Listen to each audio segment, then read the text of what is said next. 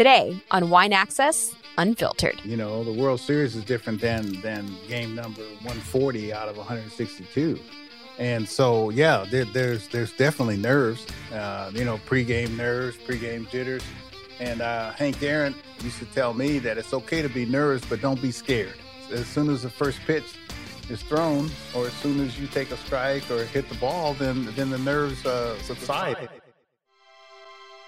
Welcome to the Wine Access Unfiltered podcast. Here we are. So happy to be back with you. You know, as Tom Papa would have said, we made it. We made it. Look at you. Man, a, Look at you. look at us. Man, you know, for all of the craziness that was 2020, I, I we did start our podcast in 2020, so Yes. it will always have a very special place in my heart. Same. Agreed. Lots of great one. We have a legend today, Dusty Baker, which uh, baseball fans will, of course, know. Dusty spent many, many years as an outfielder and then moved his career to being a manager. So, um, played for the Dodgers, actually won a World Series for the with the Dodgers, uh, but got to start with the Atlanta Braves. And today, Dusty is a very multifaceted gentleman. In addition to being the manager for the Houston Astros, he also started Baker Family Wines, sort of in his backyard of Sacramento, not too far from us, Vanessa. Yep. And I don't think he actually knows that we have a bottle of his wine. So that will, Yeah, that'll be a that'll be a it will fun definitely surprise. be a fun surprise. Yeah, and and delicious wines at that. I think you know these are wines that are you know tiny, tiny production. We are not officially drinking these wines in the podcast today because, as everyone knows, and you know, Vanessa, we select our wines um, for our guests so that you know it sort of wraps into their story and and ties into who they are. So he has an interesting story, as I mentioned, but also throughout his life he was intertwined with uh, with the Mondavi family and he also notes Zinfandel as a favorite grape of his. And as a guy who's been drinking Napa Valley wine since the 60s, he's had a few. So this was a bit challenging on my part to to try to find a wine that he maybe hasn't had.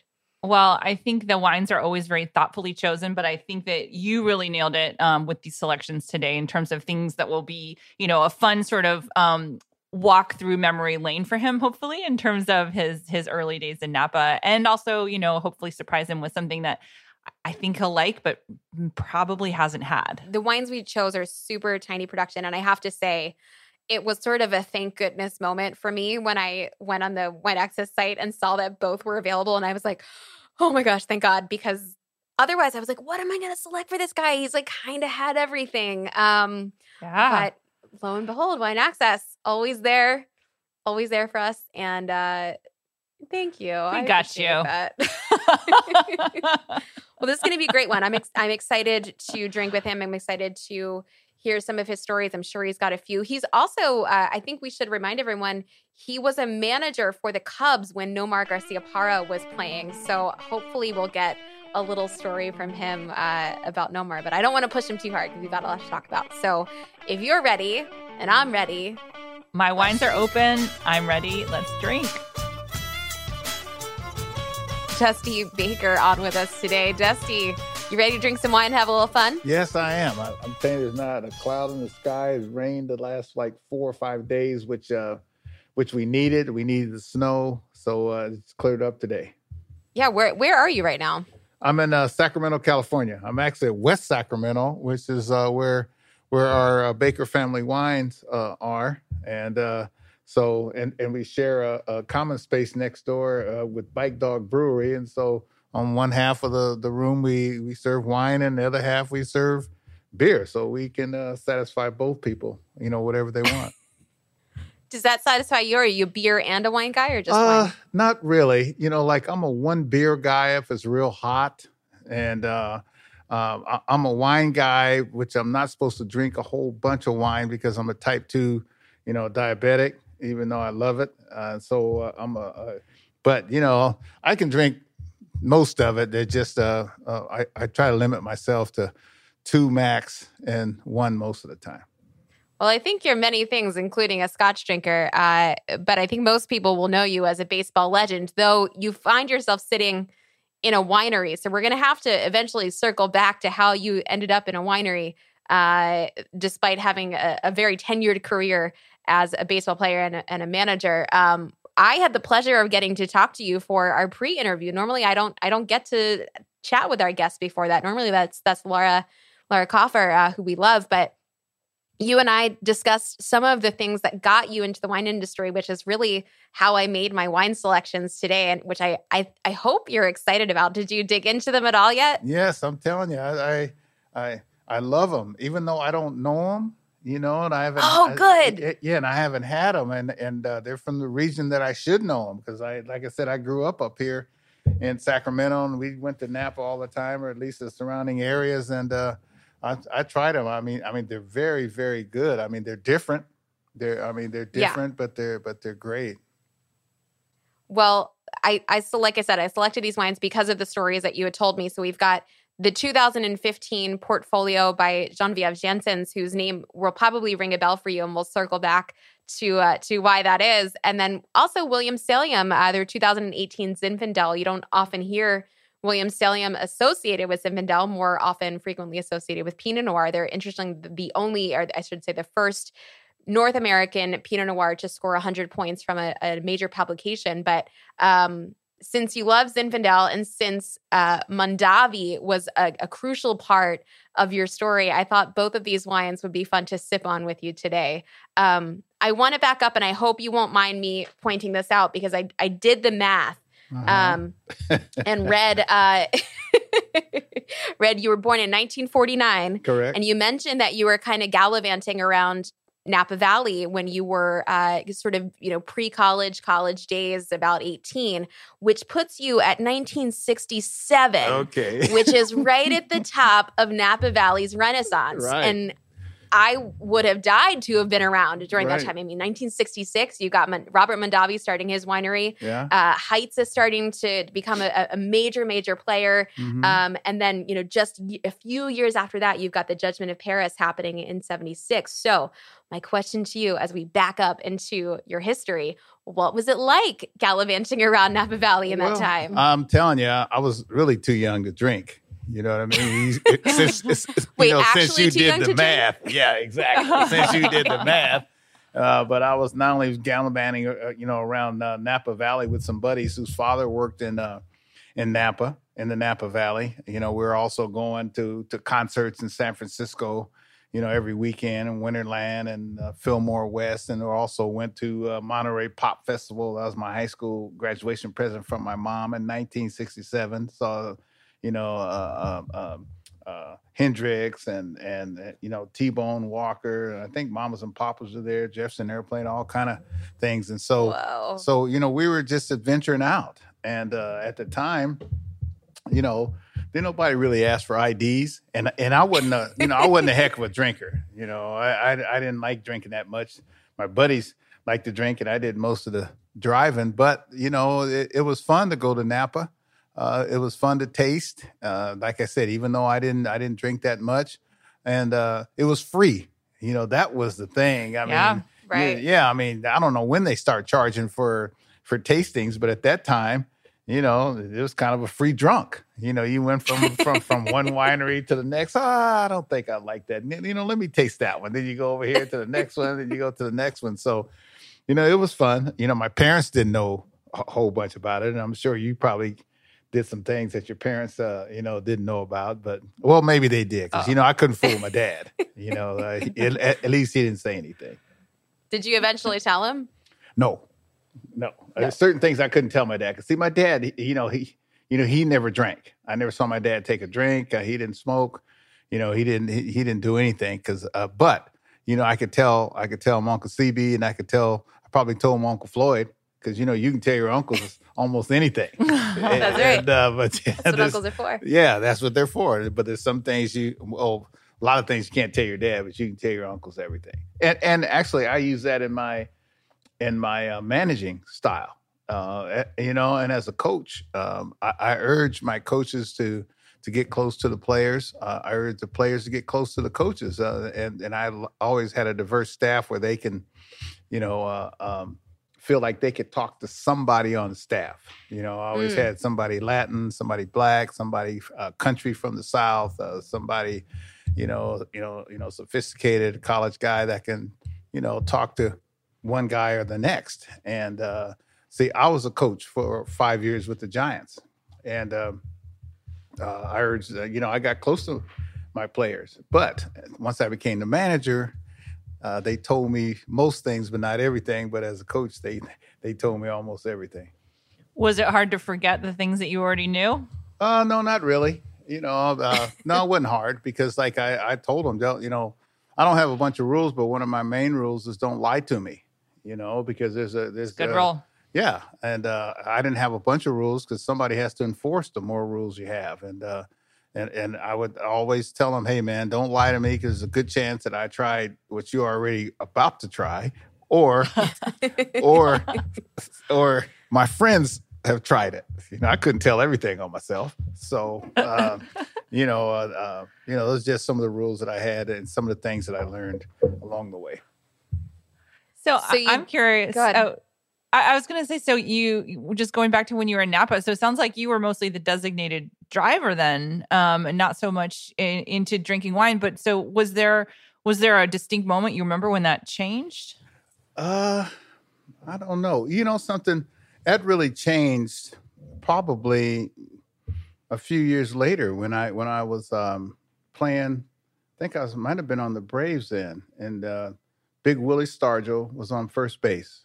And like I said, I was on the Braves with Hank Aaron. I just came from his his um, services, you know, two days ago. So if I sound a little sad, uh, you know, that's that's exactly how I feel at this moment. He was my mentor and my hero. But anyway, every time I was on first base, uh, Willie Stargell would always come up and ask me had I had this wine, and I didn't. I, and, of course, I'd like say no because I knew he was gonna give it. he was gonna give me something after the game, and so, uh, you know, Willie was from. Um, Willie was from uh, Oakland. Actually, he's from Alameda, and so Okay. Willie had spent a lot of time in Napa, and uh, you know, like it, uh, he, he was always drinking wine after the games, and so I'd go over to his house after the game. You know, we, and he'd ask me, "Okay, have you ever had this one?" I'd say, "No, of course," and then he would tell me, "Well, you know, this year." 1972, it rained a lot in Napa, and so the the grapes didn't do this and do that, and then we drink some more from 1975 vintage, and he'd say, "Well, you know, that was a dry year, and the grapes are is a great year for grapes," and so that's that's that's how I got into um, really got into wine. So you were on an opposing team, and yet you befriended another player over over wine. Well, I mean, yeah, but he wasn't just another player. I mean, he was Big Willie Stargell.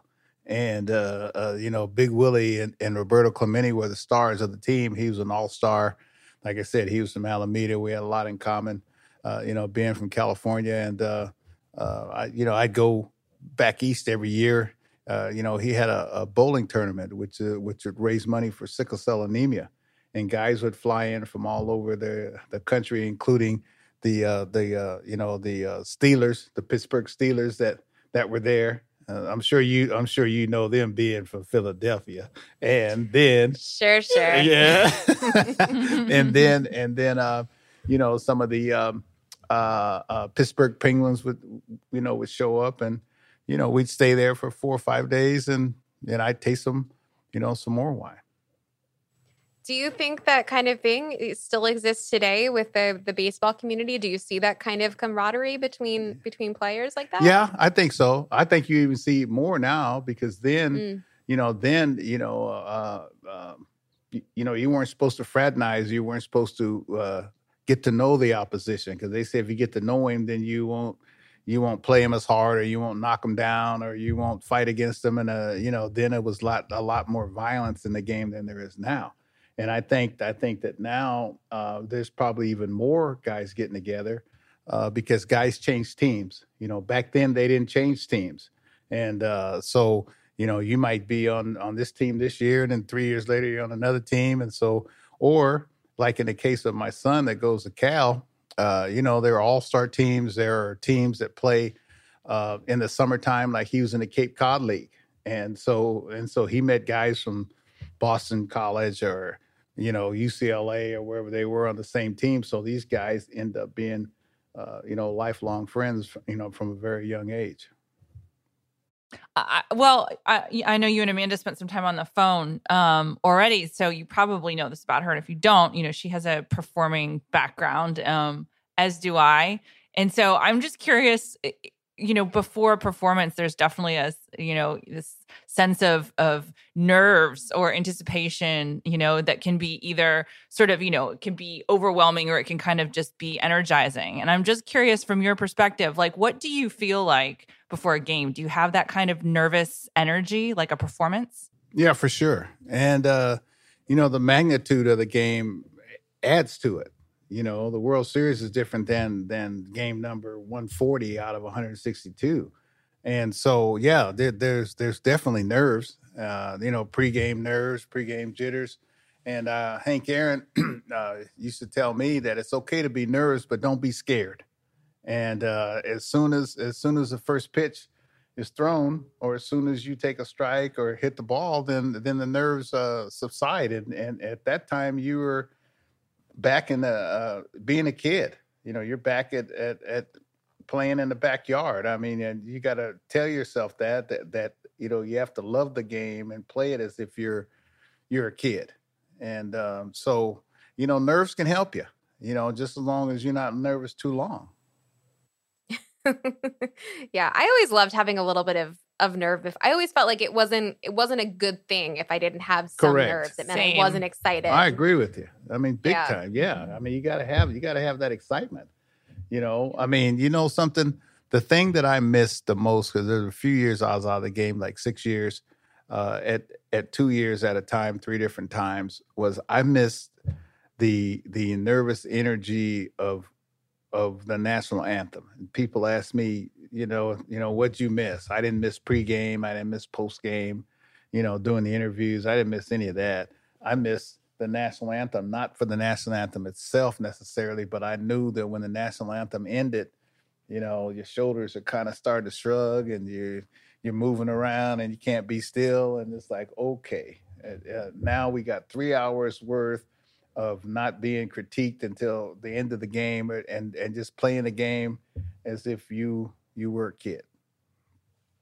Yeah, we we've talked to um, you know, a few different athletes along the way and I think one of the things we've we've harkened back to as it relates to wine is this this notion of like being on the on the court or being on the field and like, you know, it's just it's that time that's the most fun. It's the time that like, you know, people get to see you shine, but it's that's all right. the work that you sort of did in anticipation that's of that. So, great. You know, when that national anthem uh ends and and you like that's your time to just like let it go. Showtime. You know Showtime. I mean? Op- open the wine and pour it. It's all over oh, shouting now. Oh yeah, go ahead, girl. and, and how much does the the crowd influence? How much did it influence you? You know, I think like sitting sitting in the in the crowd, you think like, oh, they're going to hear me if I'm yelling words of encouragement or I'm heckling someone. But how much do you actually hear them when you're out there? Well, you know something you hear them before the game, and uh, usually don't hear them that much during the game. But every once in a while, there's a voice that cuts the crowd. Every once in a while, there was this guy in New York. He was in the upper deck when I was playing, and he's the only voice that I could hear. He was all over my butt the whole game. and uh, usually I like, why do I hear this guy? But you know something, that was a very good question because what we missed last year was uh, the uh, the energy and the crowd noise, and uh, that's I mean that was different. I heard uh, I heard um, uh, was it Brady or one of the quarterbacks saying that man he could hear somebody in Minnesota he could hear him um, uh, Rodgers he said he could hear somebody on the sideline talking. You know what I mean? And yeah. he and he never heard them before or or this year I said something to a player on another, another team. I cursed and uh, uh, you know, you could, you know, there was a boom mic right next to the dugout, and the whole world heard me, including my mom. And I got a call right after the game, and she's like, "What I tell you about?" Cursing on TV. I said, Mama, I didn't curse. She goes, Yes, you did. I heard you. And she heard me. and so, you know, the thing, uh, um, you know, you missed the, you know, the, you know, the crowd uh, noise. Um, but last year with the Astros, we didn't really miss the booing that was that was going to be, uh, uh, you know, that was anticipated was going to be because of the, the, the scandal in Houston, and so I, I think our, our our young guys, especially, you know, escaped that because if you've never been booed before, and most of these guys probably never have, you know, they've only had, you know, cheers and adulations, and then it affects, um, you know, some people, uh, you know, differently. You know, some people it motivate them, it motivates them, but I think the, the average person it probably deflates them. As a manager, I can't imagine that was an easy situation to walk into. Was there a a talk that you had with the players? Was there sort of daily motivations? How did you handle well, that? You know, something, uh, you know, baseball's a daily game and you can talk too much, you know, and after a while, guys uh, uh, tune you out. You know, you can't talk every day because you got to come up with new material every day. you know, you know, which is which is tough. But you know, like in the beginning, uh, I just uh, tell them, "Hey, man, you know, people make mistakes. We've all made mistakes. You know, we haven't all been caught at our mistakes, but we've all made mistakes. And I and, and I asked the world uh, for their sake because I wasn't there. You know, you know, to give them forgiveness because uh, everybody uh, yearns for forgiveness, but very few people give it. And and you know, one of my um, one of my worst traits most of my life because I had an auntie who used to tell me all the time. She goes, nephew, you know, you can't hold grudges. You got to forgive and this and that. And I'm like, sure, auntie. And I never really until a few years ago learned how to, you know, kind of kind of forgive. You know, because you know, because it eats you up. It doesn't eat up the person that that that's that's that's on you. So that's what I urge the world, and I urge them to. You got to put on your big boy pants. I mean, when you when you do something wrong, you know, you got to own it and uh, you know go out and perform and and everything heals in time. It, it doesn't seem like it, you know, because there's some times I went through in my life. Man, I didn't think I was ever going to get a, you know get away from it, or but everything heals in time, and um, every problem's the worst problem uh, in your time and in your life until the next problem comes along. And and the one thing I've learned in my 70 years is how you how you deal with the you know how you deal with the problems you know what I mean? Yeah. So I was on my my Vanessa, you'll appreciate this. I was on the Peloton the other day and one of the instructors said you've gotten through 100% of your worst days. Nah. And I was like I was like, that's so true. I've taken that ride. It was yeah. Robin, right? yeah. Yes, I took that ride like last. Yeah, to see, my wife just got a Peloton about a about a month ago. She's gonna start throwing some good quotes out there. I think. Okay, all right. Yeah. I thought I thought that was kind of revelatory. I was like, wow, I'm 34 years old. I've never heard that before, but it is true. Um, I want to I want to circle back to uh to to Willie and um so you're you're playing DD in Napa, you're hopping around to all the tasting rooms, getting a little taste of this and that, and then you know Willie starts opening these bottles and sort of talking you through it. Was there an an epiphany bottle, an aha moment, or was it a, a gradual uh, sort of interest that you took in wine. I mean, you're sitting in a winery right now, so I think right, everybody right. knows the end, end of the story, or at least the point that you're now is eventually Dusty Baker owns a winery. So how do we get from A to B? Well, in between there, you know, there was some Span- Spañada, there was some Boone's Farm, there was some Gallo, there was some, uh, you know what I mean, uh, on the way. And then I think, we, I think we've all had that along the uh, way. oh, We've yeah. all had those. Oh yeah, and there were some moments when I overindulged and some some sick some sick moments, you know. So that's that's that, that's you know we go from Napa to to what we could afford in college. You know what I'm saying? And so um, uh, MD 2020, you know, uh, you're probably not old enough to have those, but I've, I I know it. I'm familiar with it. Okay, but anyway, uh, I went from that to.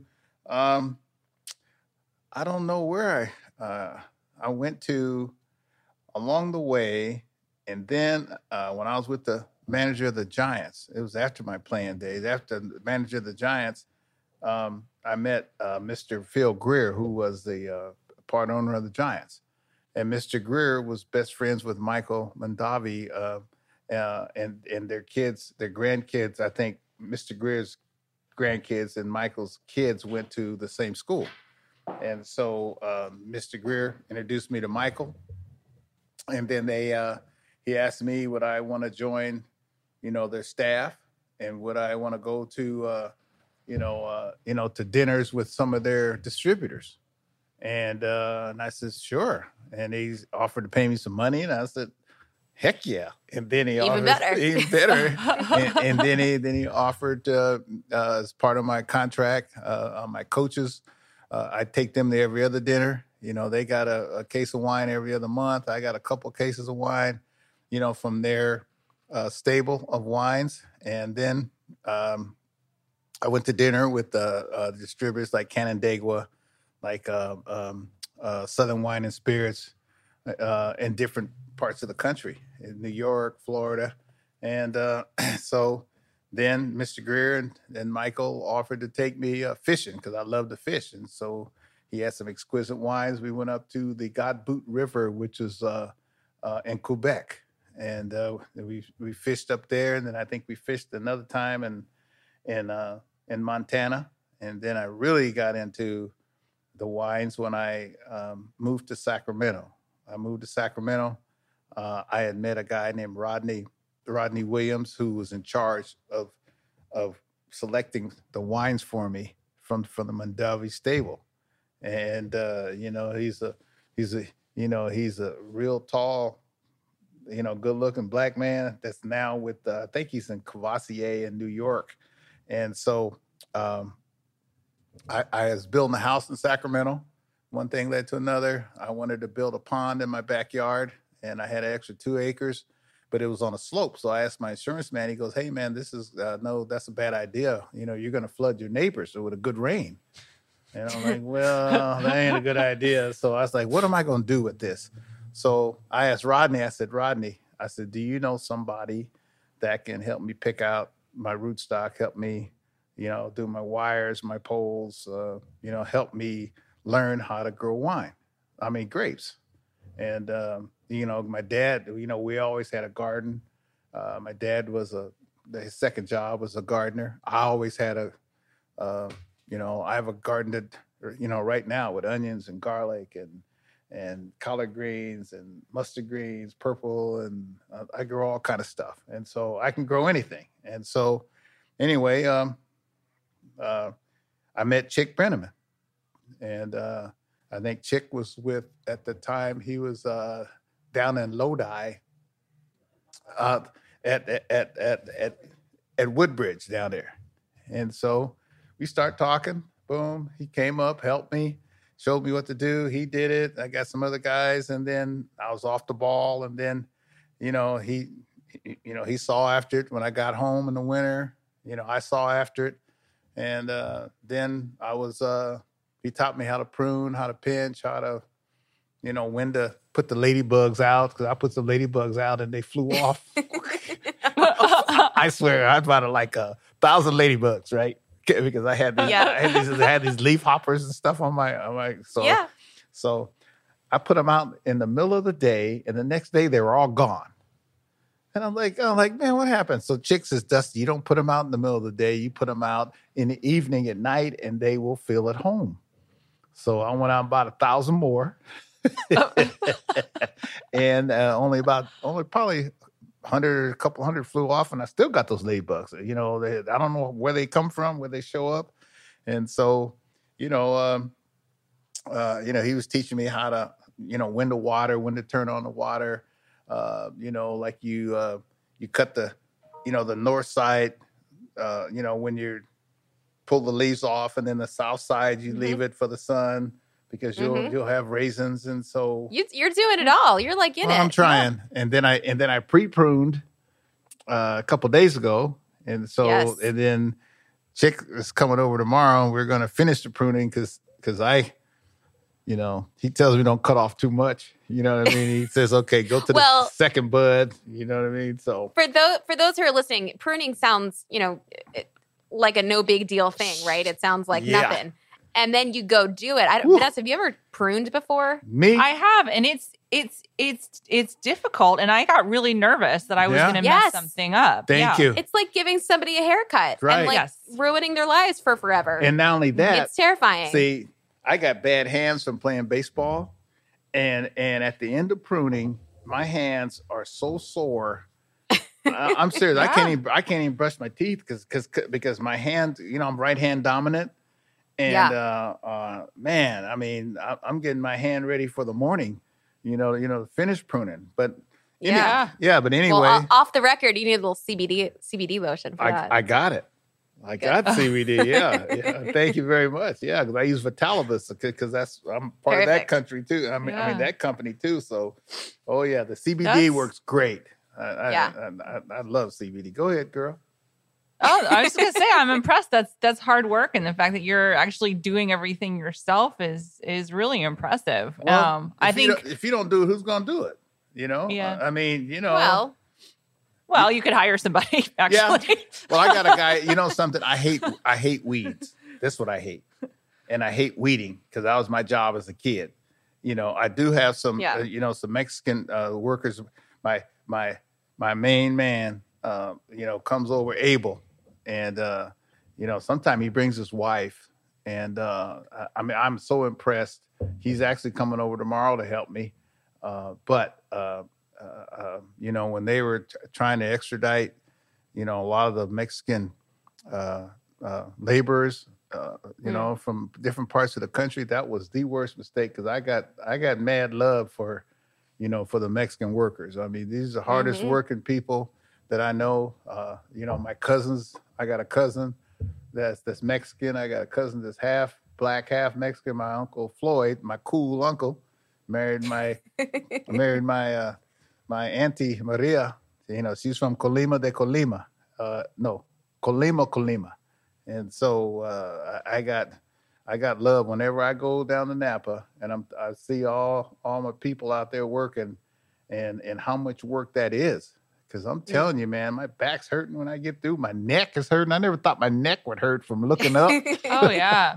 I think I think uh, also harvesting. It seems so romantic, and um, you do it for about twenty minutes, and woof, that is that's Yeah. that's some intense. but harvesting right but there. harvesting is is actually easier i think than almost than than any of it. The only thing is see when Chik leaves stuff on the vine see i want to pick everything because i want as much because i only got 110 you know, 110 vines. So i'm trying to get everything i can off of the off of these trees so off of these vines.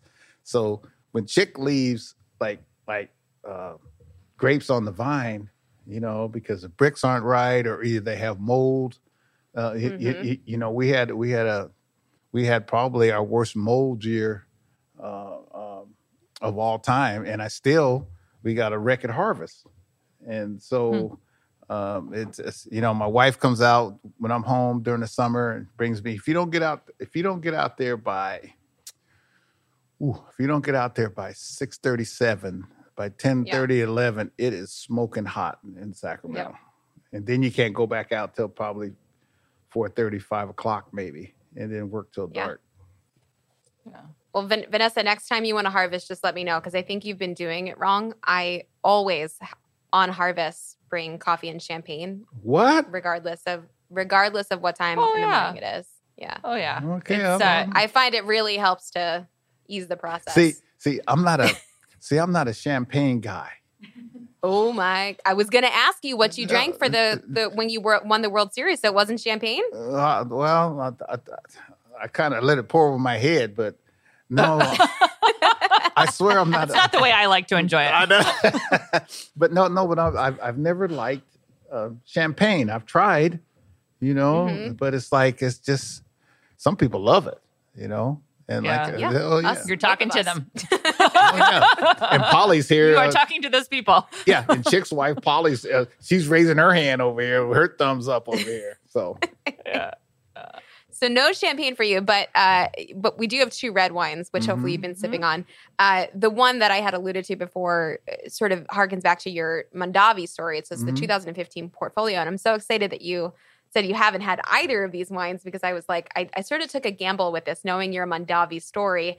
Um, you and I had a conversation about all the different producers that you love and the classics in Napa Valley, everything from Silver Oak to Caymus and Nickel and Nickel and, Right. Hill Family and um, you know, it sort of left me with limited options uh, to work why? with, knowing that. no, come um. Well, you know, I always we always like to sort of select things that you know people haven't had or maybe have a great story. Great. Um, and and I thought this would be really interesting because uh, of your connection with Mondavi. So portfolio, which I actually didn't know until Eduardo uh, from Mhm. Wine Access, also who you mentioned before from the Napa Valley Register. Um, he brought this wine in for Wine Access, and this is from Genevieve Janssens, who was the uh, one of the original winemakers at Mondavi. So Correct. made Opus One, uh, and then also took over, I think, as head winemaker in '97. Yeah. Um, so this is her own project coming from two really, really special vineyards. One being the Hendry Vineyard, very, very classic vineyard, and then the Dietert, uh, I think it's the Dietert East Block right. um, in Oakville, which is the Oakville Bench, sort of uh, we we say adjacent to the To Kalon Vineyard, but really. Uh, historically speaking, one of, part of the original To Kalon Vineyard, so a teeny, teeny, teeny part of um, you know of Napa Valley, but uh, and a very small production, um, but a wine that I thought might, you know, Well, I a see. fun with today. I mean, I see they. Yeah. I mean, they they have 250 cases. I mean, they're they're kind of like a wine out of my own heart because that's how Yeah. you know we have small lots as well, and um, I um I love it. I, I was like, man, this is. I mean, this is outstanding. And see, uh, you know, I'm I'm sitting here. I was reading down.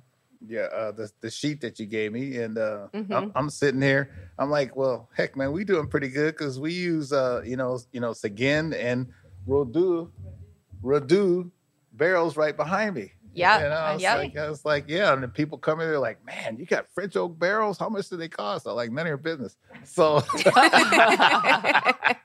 but uh, They're expensive. oh yeah, but hey, but hey, if you want good wine, you gotta, you gotta, you gotta That's right. do some investing. That's right. Use good ingredients. Mm-hmm. Yeah. Does it Well- does it remind you of the wines from yesteryear from the six? I think there's sort of a classic sort of style to this wine, or it kind of rem- you know I obviously was not around in the 60s and 70s, but I've had my fair share of of older Napa Valley wines, and there is sort of a, a we call it you know classic now, but I think there is sort of a restraint and sort of classic style to this Well, wine that you know, to the nose, yeah, I'm, you know, to the nose is kind of like, you know, I can smell red fruit, uh, you know, some vanilla possibly, and and maybe some caramel. Um, this is uh, and in the mouth, which I just had, you know, I taste um, tannins. You know, in the mid palate, got a little cola to it, and um, you know, some genuine red fruit. You know, uh, Yeah. at the finish. So this is, uh, Yeah. I like this. I like this a lot. Yeah. G- good oh choice. good So- yeah thanks hearing you describe the wine in, in in your glass it just makes me wonder you know i think a lot of times we um we talk to consumers or we say like oh how did you learn how to describe wine because you know Mhm. someone like you'll you'll say it and then i and then i taste it you know but like how did you learn and it's something Right. that i don't know amanda if you get asked this question too but i'd like to actually ask ask that question of you how did you learn Yeah. how to how to really Well, describe the wines that you're tasting? Actually, you know, like uh, you know, from talking to Chik, he says use your senses, and Mhm. um, yeah uh, I have very keen senses. I mean, uh, uh, as I get older, it seems like I got my senses get better. You know, I mean, that's I great oh, I mean, I can hear a pin drop. You know, sometimes I see too. I'm serious. Sometimes I see too much, and I can smell. I can, uh, you know, I can, uh, I can, like I said, I can hear. Uh, my eyes are probably the worst of my senses right now, but I wear glasses for a reason. But you know, that's how I. Uh, and, and from talking to Chik, you know, he's taught me so much. Um, you know about, you know, sometimes he'll give me a um, um, a quiz. He'll say, "Well, Yeah. Dusty, what is this?" You know, like we'll come up Mhm. with a new varietal or a new blend, and he'll say, "Well, what do you taste?" Hmm. And I was like, "Hmm, uh, I taste this or I taste that," and uh, you know, um, you know, when I think of, you know, when I read about, uh, you know, some of these that you picked out for me, um, they're kind of changing um, in the middle of the stream, kind of. You know, you, you know what they've been known for for for a long time because you know I can study anything, and and and if you and, and if you give me something to read, you know, uh, I, I can I can usually read it and I can usually remember it. But I tell you, I like Zins. I like Zins a lot. You know, we have a couple of Zins. You know, you know from Russian River, and uh, you know I like Russian River Zins. Uh, to tell you the truth, Mhm. but uh,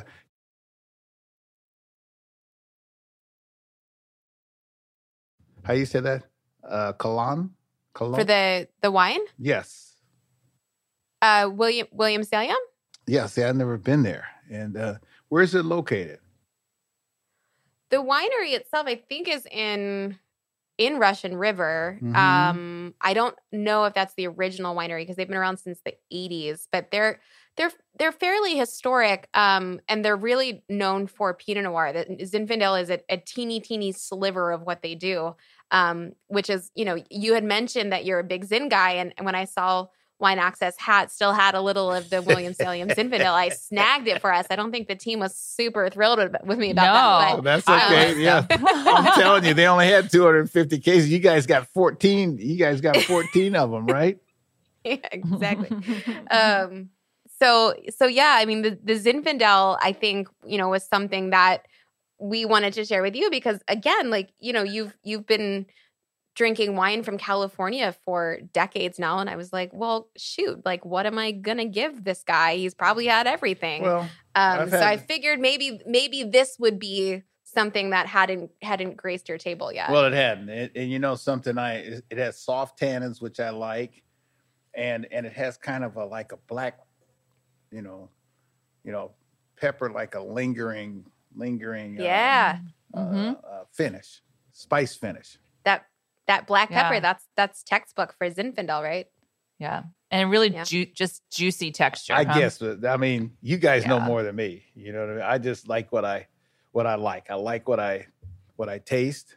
Uh, you know, Chik has has taught me. You know, price isn't uh, price point isn't you know the deciding factor. The deciding factor is if you like it.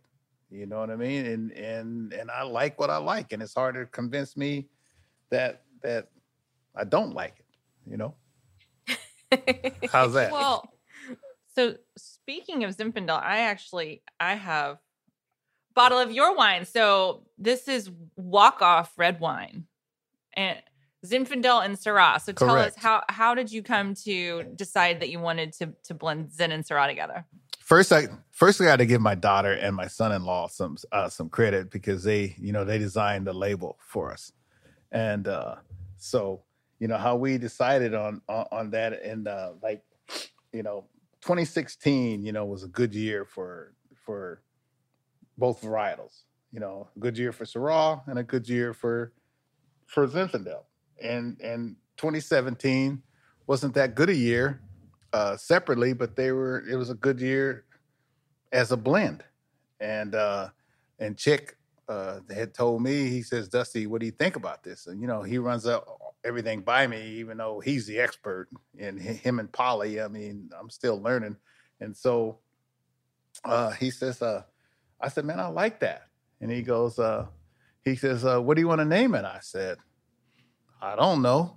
You know, like we, you know, we got Dusty's Vineyard, we got we got uh, you know Hank Aaron 755 and our calves, and so I said, um, I don't know how we came up on the walk off. Oh, he told me he said, Dusty, you were the king of the walk off, and and Mm. uh, um, and, uh, and Polly says, well, what's a walk off? And I said, well, that's when you walk them off, whether by a walk or a hit, a home run or whatever, and it's called uh, walk off red. That means that we won the game.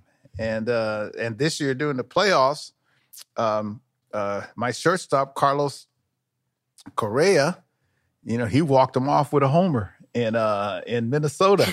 and so his the first thing out of his mouth is, "Where's my wine?" I says, "What are you talking about?" so I had to go right in my office once I got back home and give him his uh, his first bottle of walk off red. Wow.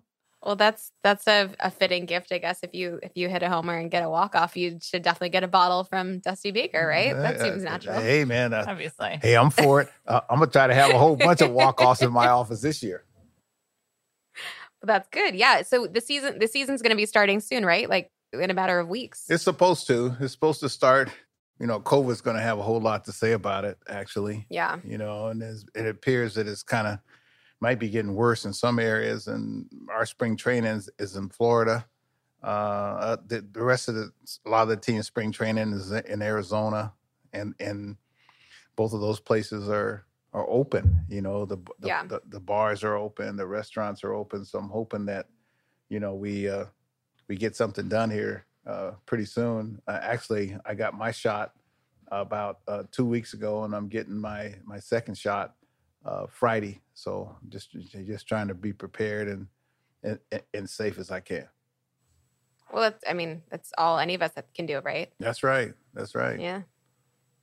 You, um, you know, you you've had a very interesting career as a as a player and then as a manager, and now you're, um, you've got multiple things going on. I, I don't think it should be ignored that throughout all of this, you started a, a completely different company, which is Baker Family Wines. Um, you had three years, I think, between um, between when you were managing the Nationals and what you're doing now at the Astros. Uh, were you primarily focusing on on the vineyard and on the on the business on the wine business in that in that time? Yeah, I was focusing on, um, you know, every time I've lost a job, something positive has happened in my life, even though it might be negative. Like, like, like, you know, one year the first year my dad died, and I was home, you know, for that. He he died of dementia, so I was with him his last days, and then my daughter, and then my brother, uh, uh, and then my son graduated from high school, and then uh, my brother died two years ago, and so all those things I was, uh, you know, I was home for it, and um, even though I wanted to be at ball, you know, maybe the Lord didn't I wasn't supposed to be.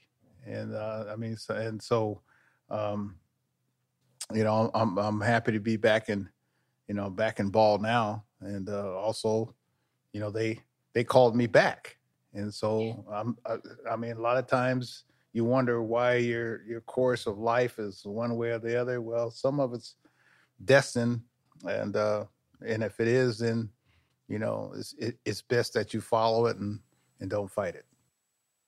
Did you think that was that was it? I mean, this last time, did you think, you know, I'm done. I'm going to be doing the wine thing for a while. This yeah, yeah, I, yeah.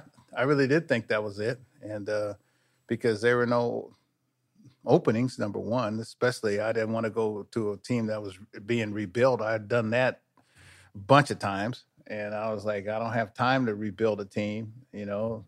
And there aren't many people hiring somebody 70 years old. You know what I mean? And they're they're our country is trying to get you know some of the elderly people out. I mean long before they should because you still have a good mind and you still have something to you know to offer people and offer you know offer young people. And uh, so i really didn't no I, I, I didn't even think about it because i i did interview with philadelphia and they uh, went with joe girardi who's, who's a friend of mine said okay no problem. And then uh, my son in his infinite wisdom's is 20, 20 years old. He's like, Dad, maybe the Lord didn't want you to have that. And the next thing I know, here comes Houston. And um, uh, and that's how that's how it happened. But in between there, see, I'd always um, you know, Hank Aaron always, you know, had businesses. I think he had like 20 Popeyes chickens and he had a, a Krispy Kreme and they also had a BMW store and you know him being my hero and and and idol, you know, he and Joe Morgan always had a business, and so um, you know, and my dad always had, you know, a, a, a side business. So that's that's when I got into wines first, and then I also started Baker Energy Team because I'm I'm a no nuke, I'm a I'm an alternative energy uh, guy. You know, when I built my house, I put I have solar panels um, you know, behind my vineyards. I have ground mounts, I have roof mounts, I have a carport mount in the back, I have instant hot water, thermal hot water, I got a, a solar pool, solar well. So I, I, really, you know, enjoy that part of of trying to leave a, a, a better carbon footprint, you know, you know, for my kids' kids. Because being a hunter and a fisherman, you know, I've gone to Alaska during those times when I was off. I've seen the you know the the the glaciers melting. I've seen the you know the uh, not as many fish uh, you know coming up to the fish hatchery here in Sacramento where I live. I grew up on the river, and so uh, you know those are two of my passions outside of outside of baseball with Baker Family Wines, and also with Baker Baker Energy Team. And uh, you know people ask me, hey man, how much longer are you going to work? Well, my dad always told me to maximize your time. And uh, you know, when I saw my dad die of dementia, um, and and I got a couple of relatives that had Alzheimer's. Um, I'm, so I'm trying to trying to ward it off by staying busy and and and staying staying focused on on on living. Well, I think you're doing a fabulous job of that. Uh, yeah. No, I was gonna say, like, so do you think, like, do, is there any part of you that that wants to retire? That's you know is is ready to just kind of kick back, or do you think you'll just keep Well, keep learning, keep yeah, keep working? Yeah, I, I don't know. I- I'm not going to work in baseball forever. I, I know that, and and, and uh, you know, I'm, I'm a I'm a, a little bit ways away from winning 2000, and and I need a championship and to be the first African American uh, uh, manager to, to you know to win 2000. Uh, but you know, but epitome, you know, I, I'd like to still. There's some things that I I like, and there's some there's some you know there's some money that I got to give away to to to young people like like Hank Aaron. It, it that motivated me even more going to his services about how much he gave you know to help young people, and uh, um, um, so you know my wife still wants dual citizenship in in Canada. My wife's you know Filipino, and I love Canada. I spent a lot of time in Canada. Actually, I think we had a conversation about I went to Kelowna. Uh, yeah. Okay, you have you like the Okanagan wine? Oh, I like the Okanagan. I, I yeah, I had a good time, and also like the Tri Cities wine up in Washington. You know, and I went to Walla Walla, so you know I've I've gone anywhere. Also, when I was in Washington, uh, they have a wine region in Northern Virginia, which which Yes. yeah, which Middleburg. yeah, which I didn't know that that you know that that was the first place where wines were, you know, were brought into this country. I, I guess Yeah. uh, you know Thomas and uh, Thomas Jefferson, and and, and Yep. then he made some some um, um, uh, the original wines didn't make it. So what do you call it when you make a like, you know make an offshoot like um, a hybrid? Grafted. Yeah, A hybrid, yeah. a hybrid. Yeah. Now talk about grafted. See in my in, in my yard, I have uh, uh, uh, some grafted fruit trees, and uh, oh. oh yeah, and I got like a half mandarin, half lemon tree, and then I got a, a, a, a another tree that's a plum, nectarine, and a peach on it, and then I got a, all on the same tree, and then What? yeah, I swear. That sounds like a, a cocktail tree, right? well, there. that's what it could be, Oh. but see. and see, and then I got another tree that's that's a half plum, half peach, and then um, that was designed, and they're and they're they're supposed to be dwarfs, but they're 15 feet high, It's- it's- Oh. and so that was designed so I wouldn't have to pick up fruit all the time and waste the fruit. You know what I mean? And, Okay. and, and that and and then you have fruit like almost all spring, all uh, spring, summer, and fall because uh, the different fruits um, um, uh, blossom and get ripe at a different At different times. different time. Yeah, there you go, girl. You you a farmer? I feel like I've I've learned so much just from talking to you today. Yeah. I feel like I could. Okay, yeah, yeah, you can. Um, I, I know, uh, you know, Hank, Hank Aaron's passing was was recent, and uh, we talked on the phone about the fact that he's not only a mentor but part of what you do with Baker Family Wines. I wonder if um, if you have a story about drinking wine with Hank and how you know maybe that partnership got started. Well, it got started years ago when I was a kid with the Braves, and he promised my mom I was 18 that he would take care of me as if I was his son. And uh, I didn't really want to play baseball. I wanted to play basketball. And my dad had, had made me sign a letter of intent to go to Santa Clara to play basketball. And then my parents got divorced a couple months later. The economic spokes of the wheel were off. You know, my dad had to get an apartment and so I'm the oldest of five, and I was like, man, I don't know what to do. So I prayed on it. I said, Lord, what do I do? Because I played football, baseball, basketball, and track, and I had scholarships in all- sports except baseball. I had none in baseball. And so uh, about two weeks before I was supposed to go to Santa Clara, the Braves, well, they had drafted me, and I prayed that the Braves, whatever whatever happened, that the Braves wouldn't draft me because I didn't want to go to the South because that's when they were having uh, riots and and you know, uh, uh, especially in the South, they were hanging people, they were burning churches, and they're bringing out dogs and you know things that I saw on TV, and um, Lester Maddox and uh, George Wallace, and you know, like you saw everybody, H. Rap Brown, and uh, Martin Luther King, and um, uh, Malcolm X. I mean, and my mom being a Black Studies teacher, I was like, man, I don't want any part of that. And so that was the best thing that happened to me, or else I wouldn't have met Hank Aaron. And uh, and then Hank promised my mom that he would take care of me as if I was his son, if I signed. And he says, um, "You guys," um, he says, "if you have enough confidence in yourself to be in the big leagues by the time your class would have graduated from Santa Clara, then sign. If not, then go to school." And so through Hank Aaron, I got to meet, which I just came from you know, his funeral. I got to meet, you know, Andrew Young and Ted Abernathy and um, um, shoot, uh, Maynard Jackson. I mean, you name all black, you know, civic leaders, Jesse Jackson of our time, you know, through Hank Aaron. And so, um, getting back to your original question, Ralph Garr and myself were were in charge when Hank was going for the record and we were in charge of, of, of keeping him loose and making him laugh. And you know, like you know, only time he had a drink was when we had an off day the next day, or I mean, he was so dedicated, or if we had a, a day game followed by a night game. And so, you know, like I said, I wasn't no heck of a drinker, but I I, I drink, you know, with you know, with Hank. And, you know, he would drink wine sometime and he'd drink some rum sometime.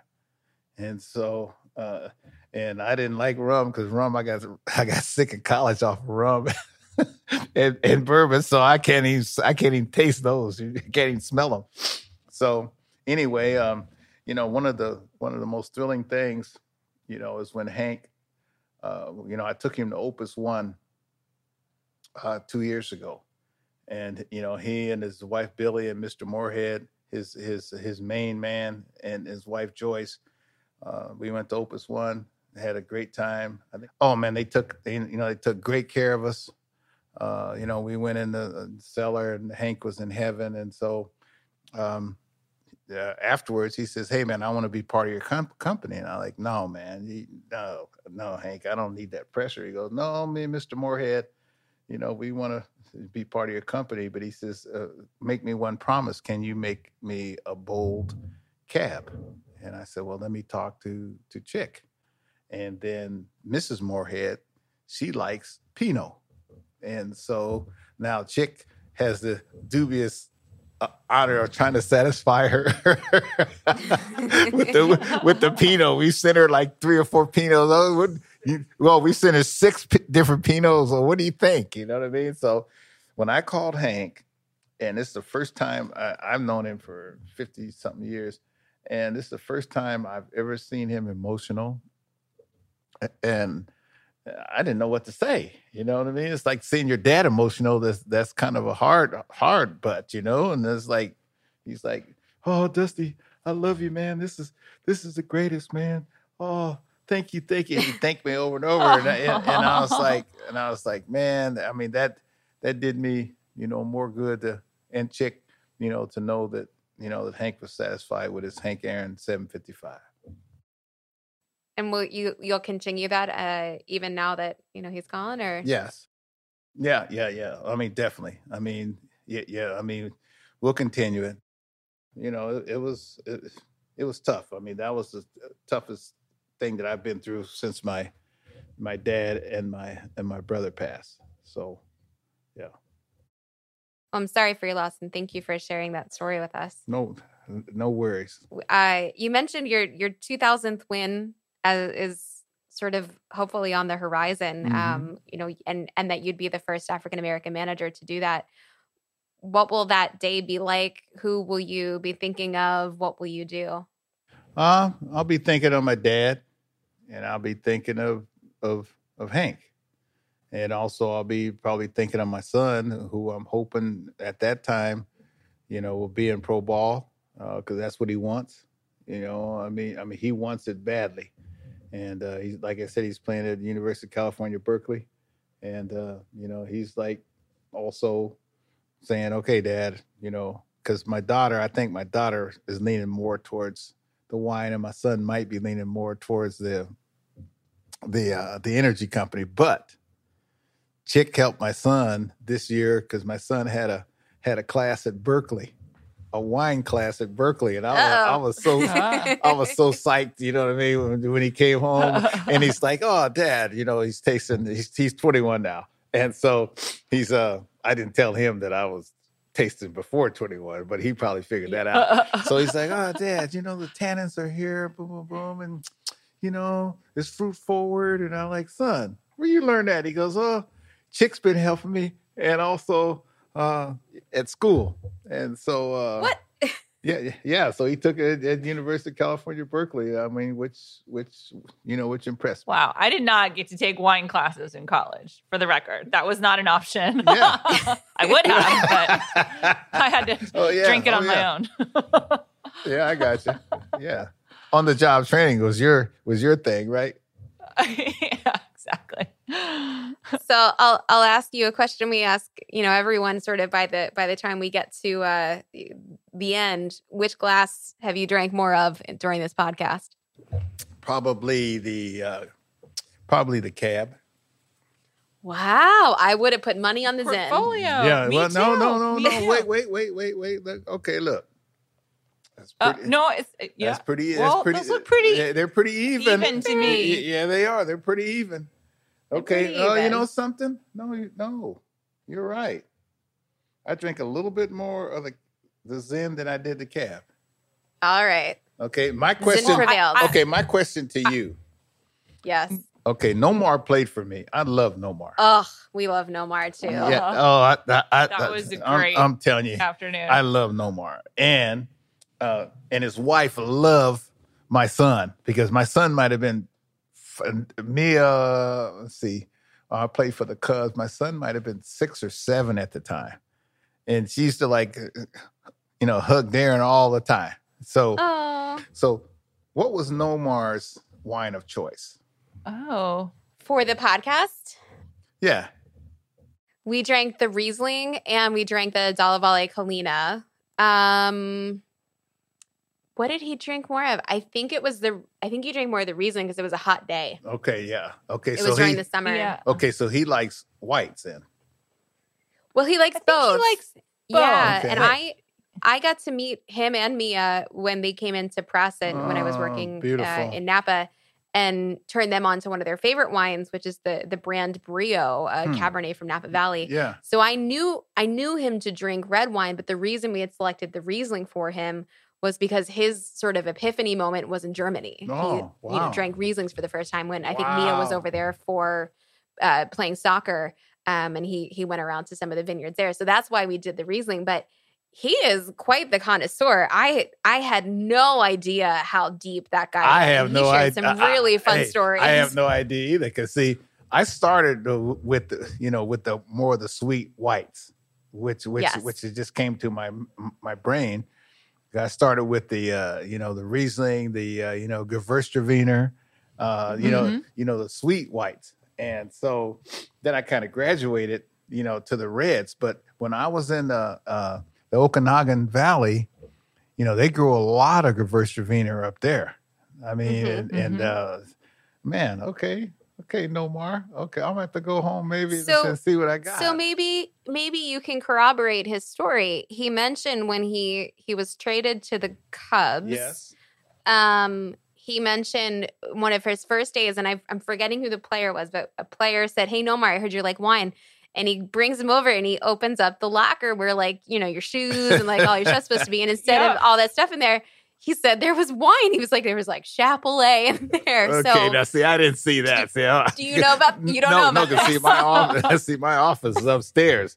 But uh, you know, that doesn't shock me. I mean, that doesn't shock me at all. And, and see, Nomar was one of the favorite guys that played for me, and I use I use Nomar as an example now that he took perhaps the best batting practice of all time, and I use that with my son. And he doesn't try to hit every ball out of the ballpark. I mean, he's there moving the ball all around, hitting the ball back up the middle. Then he'll hit one out of park, then he'll hit one to right field. And I, I told my son, hey, man, this is how you take, you know, batting practice. And um, uh, like I said, I, you know, I got him at the end after after Boston, and then he retired shortly after that. But I'm telling you, man. I mean, I mean, he's some kind of he's some kind of player. Some What a serious guy. intellectual curiosity Yeah. too. I mean, I think Amanda and I were both really impressed with sort of how much he already knew, but that you know he's still on a on a mission to to learn more. That's him. Hey, He's a, you know, he doesn't do anything. Yeah, he doesn't do anything. Uh, Mia doesn't either now. You know, you know, neither one of them, you know, do anything, um, um, you know, to be second. Uh, so like, Mhm. I- I'm, I'm gonna tell him I did. thi- I'm gonna did this show, and I was trying to trying to follow in his footsteps for a change. You know what I mean? yeah. would you So would you you, have approved of the uh, of the wine in the locker had you known about it? Oh yeah, definitely. Okay. Yeah, just as just as long as uh, as long as you don't open it before the game. Number one, and number two, just as long as you're not, uh, you know, lamenting or celebrating after a game and, and then driving home drunk. You know what I mean? So, yeah, because you know you do that in baseball. You know, you know you celebrate after great victories and then you then you uh, it's kind of a downer after a loss. And, and it's a and it's an everyday game. So so so you could you could get drunk almost every day you know what i mean? And that's the one thing that i try to when i first took this job i was told do not drink in your room alone. Okay? Because you're drinking after great victories and you're drinking after terrible losses Do you drink with your players? Do you drink wine? Yeah, Yeah, I drink wine, but I, but I, like I tell you, I love wine, but I gotta I gotta watch how much wine I drink. Yeah. And so if the- anything, you know, Are the it- it- players it- curious? oh yeah, yeah, oh yeah, very. I mean, you know, I mean, last year in Houston, I, I think I ordered like seven or eight cases of wine, and guys would come in, you know, getting, you know, some guys would like uh, our our our prop white, you know, which is a blend, or some some guys would like our uh, our newest one, Albarino. You know, they like that. You know, some of the Latin guys they liked our Albarino, and uh, um, you know, I try to turn them on. You know, like I said, I give them to them, hoping hoping they'll buy some, but they they, they haven't bought much. They they, they just cut. they If just any of you Houston Astros are listening, time to buy some, Uh, yeah, some cases it- of that's Baker okay. family wine. Yeah. I mean, but they'll come in and take it. You know what I mean? But that's fine. you know, like I'm, I'm, I'm, I'm a, I'm a free-hearted guy, and uh, you know, I like to like to see people be happy. So do they look up to you, do you think, in terms of your wine knowledge? Are you their Uh, wine yeah. guru? I don't know. You know, that that's uh, yeah, some of the questions embarrassing me. You know what I mean? well, have any of them not. impressed you with with their wine knowledge? Oh, yeah. Have, have any of them? Yeah. Oh yeah, I mean, I got I got a few, uh, you know, that that are, that are impressed me. Probably number one was probably um, Jose Altuve. Yeah, yeah, that was our second baseman. I mean, he he got a pretty good idea. Carlos Correa has a pretty good idea uh, about it, um, and so you know, last year I was only there sixty games, and uh, it was abbreviated season. So this year, you know, I'll learn more about them, and hopefully we'll have a full season. And are are you basing that on on sort of how they describe the wines, or you know, when you say that they they get it, or what are you basing that on? Yeah, yeah. I'm I'm basing that on uh, you know how they describe it, uh, which which ones they like. You know, uh, it's like, hey man, what's your preference? You know what I mean? And uh, some of them uh, tell me I like Merlot, but see, we don't have Merlot. You know what I mean? And, uh, and then they gave Merlot a bad name in that movie. You know what I'm saying? That's right. You know, yes. but but you know we have a new one that I think I, I'm gonna drop it on them this year. Uh, Amorous, you know. oh, Um, you mentioned this one to me. This sounds really interesting. Yeah. see, what is it? I don't know this. Well, it's a it's a it's a Amarone. Um, okay. you know, which is like a. Uh, uh, uh, And it, like Dried an Amarone style. yeah, Amarone style. It's Yeah. just like raisin grape, I think they call it. Yeah. You know what I mean? Yep. So it's uh I mean, I like it a lot. Uh, you know, it's a notes of like a ripe strawberry, black cherry, and dried fruit kind of, you know? Yeah. So it's like uh A hearty one. Yeah. Maybe not great for Houston. Well, but probably good uh, for the that- winter. That's okay. And you know something? I think we only have like 20 cases of it. You know what I mean? Well, 25. Well, t- it's difficult to make. It's not an easy wine or an inexpensive Yes. wine to make for that well, matter. well, you know something. I mean, I mean, we happened to to make this by mistake. You know, Chik. uh, What Some of the you mean? greatest things have happened that way. Oh yeah, yeah, exactly. I mean, most of my life, most of the best things have been made by mistake. You know what I mean? And here I am, Yes. and here I am. You know, so There you are. all well, right. this has been so so much fun. Uh, for anyone listening, I mean, where can people find your wines, Dusty? Uh, they can find it online. You know, uh, Baker Family. It's delicious, Yeah, by the way. Baker Family Wines. Really? Okay. I mean, that's that's that's impressive. That thank you. Don't lie to me now, okay? But You know that's my number one rule. I heard you. You said that right off the bat. So uh, Okay, yeah. thank you. I mean, I remember. I, Vanessa's Vanessa's very diplomatic, but she would not lie. Thank you so much. Because see, that's it's important to me that you know something. I bought this. That there was a player about 25 years ago, and he had. I'm not gonna mention his name, but he had a Scotch, and uh, it was the worst Scotch I ever had in my life. I took like two sips, and I like, man, I can't drink this rot gut. And so, um, I told Chik, I said, look, Chik, if we're gonna put my name on this, okay, we might sell the first bottle because it has my name, maybe, but subsequent bottles, we got to sell it because it's good. And I says, well, you know, we're gonna concentrate on quality versus quantity, and this is what I, this is you know what we've done. So thank you so much, Vanessa. That I'll see you, girl. Thank you. Next time I see you, you I got a bottle for you. all okay? right, I'm gonna hold you to that. That's right. I'm in Napa. I can I All can drive over there right now. Okay, well, come on in.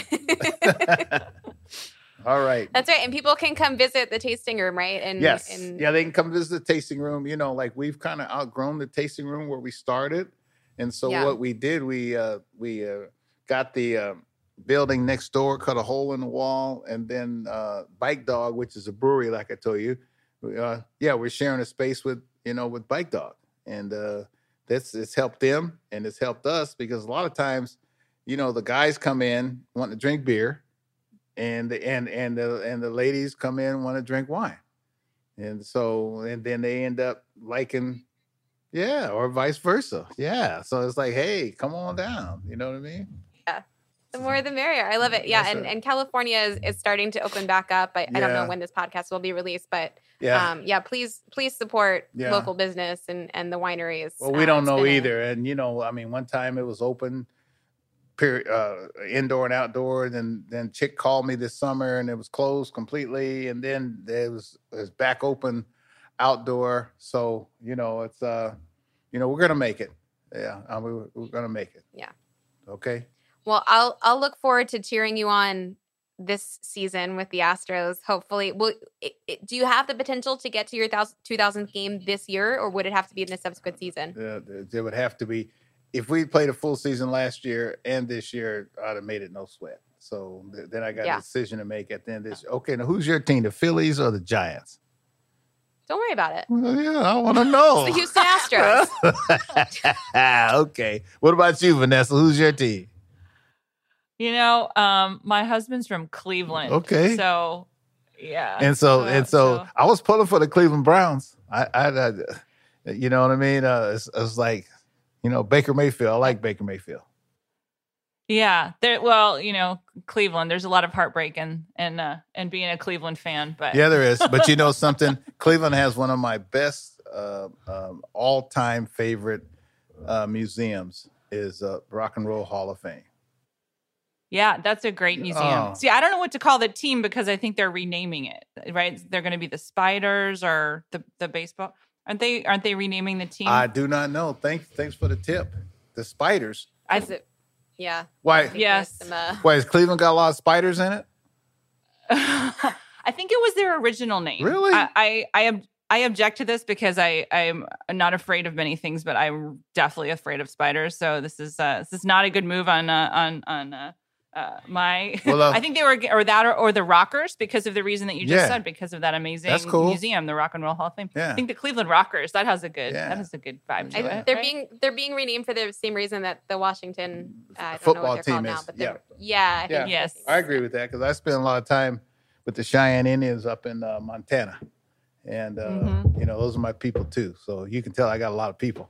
You know what I mean? So You You do. I think you have a lot of friends, people. Dusty. I think, like, regardless of the wine, I think you got a lot of friends around the around the world. Well, Mhm. so All right. We're happy to be in your company. All right. Well, I can certainly see why because it's been so much fun. You're you're just a, a joy to talk to and, and full of inspiration and great stories. So I know I know Amanda feels the same, but this has been such a wonderful hour to spend with you. So thank well, you. thanks for having us on. Okay. Pleasure. Thank you guys. I'll see you down the road. All right. Well, that was a conversation worthy of a new year with a breath of fresh air and a really, really interesting, fun guy. I had no idea we were going to talk about the things that we did today. Well, same. And, and, you know, sometimes heading into these podcasts, you know, we, know certain things about these people. They have such amazing impressive backgrounds and resumes. But what what always surprises and delights me is then when you get kind of uh, to hear their their behind the scenes stories and really get to get a sense of who they are. And what i walked away with today was he's accomplished so much but he's just really sort of the most humble gracious kind of just mellow guy. I just kind of want to hang out with him and listen to him tell me stories all day and it doesn't feel like he's going to stop. Like, I think you had asked the question about, you know, will you retire? And he was like, nah. I can't see it. I, I felt like I had to ask, but I think I knew what the answer was going to be. yeah. And I'm so glad that he mentioned Nomar and also has the same love for Nomar that we have. Yes, because that was definitely a fun podcast that would brought back some some great memories of that conversation with with Nomar, who was so just curious about wine, so knowledgeable, and but really just like has that sort of hunger to to keep learning, which I know that that you and I both really appreciate. Totally, yeah. No, he he Nomar was wonderful, and I eh, Dusty was great. He he was so different and so and curious in a completely different way, and this is sort of the beauty of the podcast that I'm enjoying so much is that none of them have been the same. I mean, mm-hmm. to your point, we go into this with uh, with some research. You know, we talk to the guests, or Laura generally talks to them on on our behalf. I'll do some internet research, and then I don't know. I kind of just like throw my notes out the door and just we start talking and drinking and here we are. And speaking of drinking, uh, last drops, we had two very delicious wines today. The 2015 Portfolio Limited Edition from Napa Valley and the 2018 Williams Selyem Zinfandel. Uh, any thoughts on either of these wines? Definitely thoughts on both. I mean, as you mentioned in during the podcast, the Zinfandel from Williams Selyem is not something that that um, I think is the first thing that people think of. Certainly not me. I, I think of Pinot Noir, and so it's such a great sort of just reminder that they're they're they're fantastically talented at at making this beautiful sort of California grape as well. So I loved the Zinfandel, but you know, portfolio also just knowing, um, you know, Genevieve's history in the Valley with Robert Mondavi and and and Opus One. I thought that was really special to taste. And you know, I I used to see her at the gym, and uh, really? and I would get sort of like starstruck because she's just a, an amazing historic figure in Napa. Um, so to to you know share a space with her for me was even was was really special. Uh, the beauties and the joys of living in Napa Valley. exactly. Going to the gym with really, really famous winemakers. Um, that's just sort of our lives now. Yeah. Yeah, I, I agree with you. I think the for me the portfolio really harkened back to early days of Napa Valley winemaking, the 60s and 70s, really has a, an old school feel to it. Um, you know, not to get super geeky, but I felt like the Cabernet Franc in this wine really kind of showed through and I which I love. I'm kind of on a Franc kick right now. Uh, and interesting to taste it next to the Zinfandel, which is you know, I, I think Zinfandel is one of those grapes for me that um I don't generally gravitate to because it's it's often very very fruity. You know, I think it has some of the funniest descriptors in the in the wine vernacular. Like I know people always refer to it as being like peach yogurt and like very grapey. Um, you know, two things I think are just hilarious. Um, but I have to say, like, this was one of the more serious Zinfandels that I've had in a long time. And I really, really enjoyed it. So I think for people that are looking for the best of both worlds in the way of Zinfandel, which is a delicious grape, uh, I should mention, you know, it's, it's, we sort of call it America's grape, um, hilariously again, because not. It's another not story, Amanda. um, but, but a, a delicious wine and another story. It's a different podcast. We don't do those kinds of things here. Um, but yeah, I, I, thought both were delicious. I will say, I think the, the, lower of the two glasses right now, as far as uh, volume, is definitely the portfolio. So that was probably my favorite. Got it. I'm about even, just like Dusty. Ah, about even in both glasses. you. You're so so diplomatic. I love it. Um, Well, you had a third glass too. Have- I did, and I had Baker Family Wines, his Russian River Walk Off Red, which is um, Zin and Syrah, and I have to say, very, very tasty. And I'd never had this wine before today, so I love discovering new things. yeah, an interesting blend, not one we often hear of outside of like Orin Swift.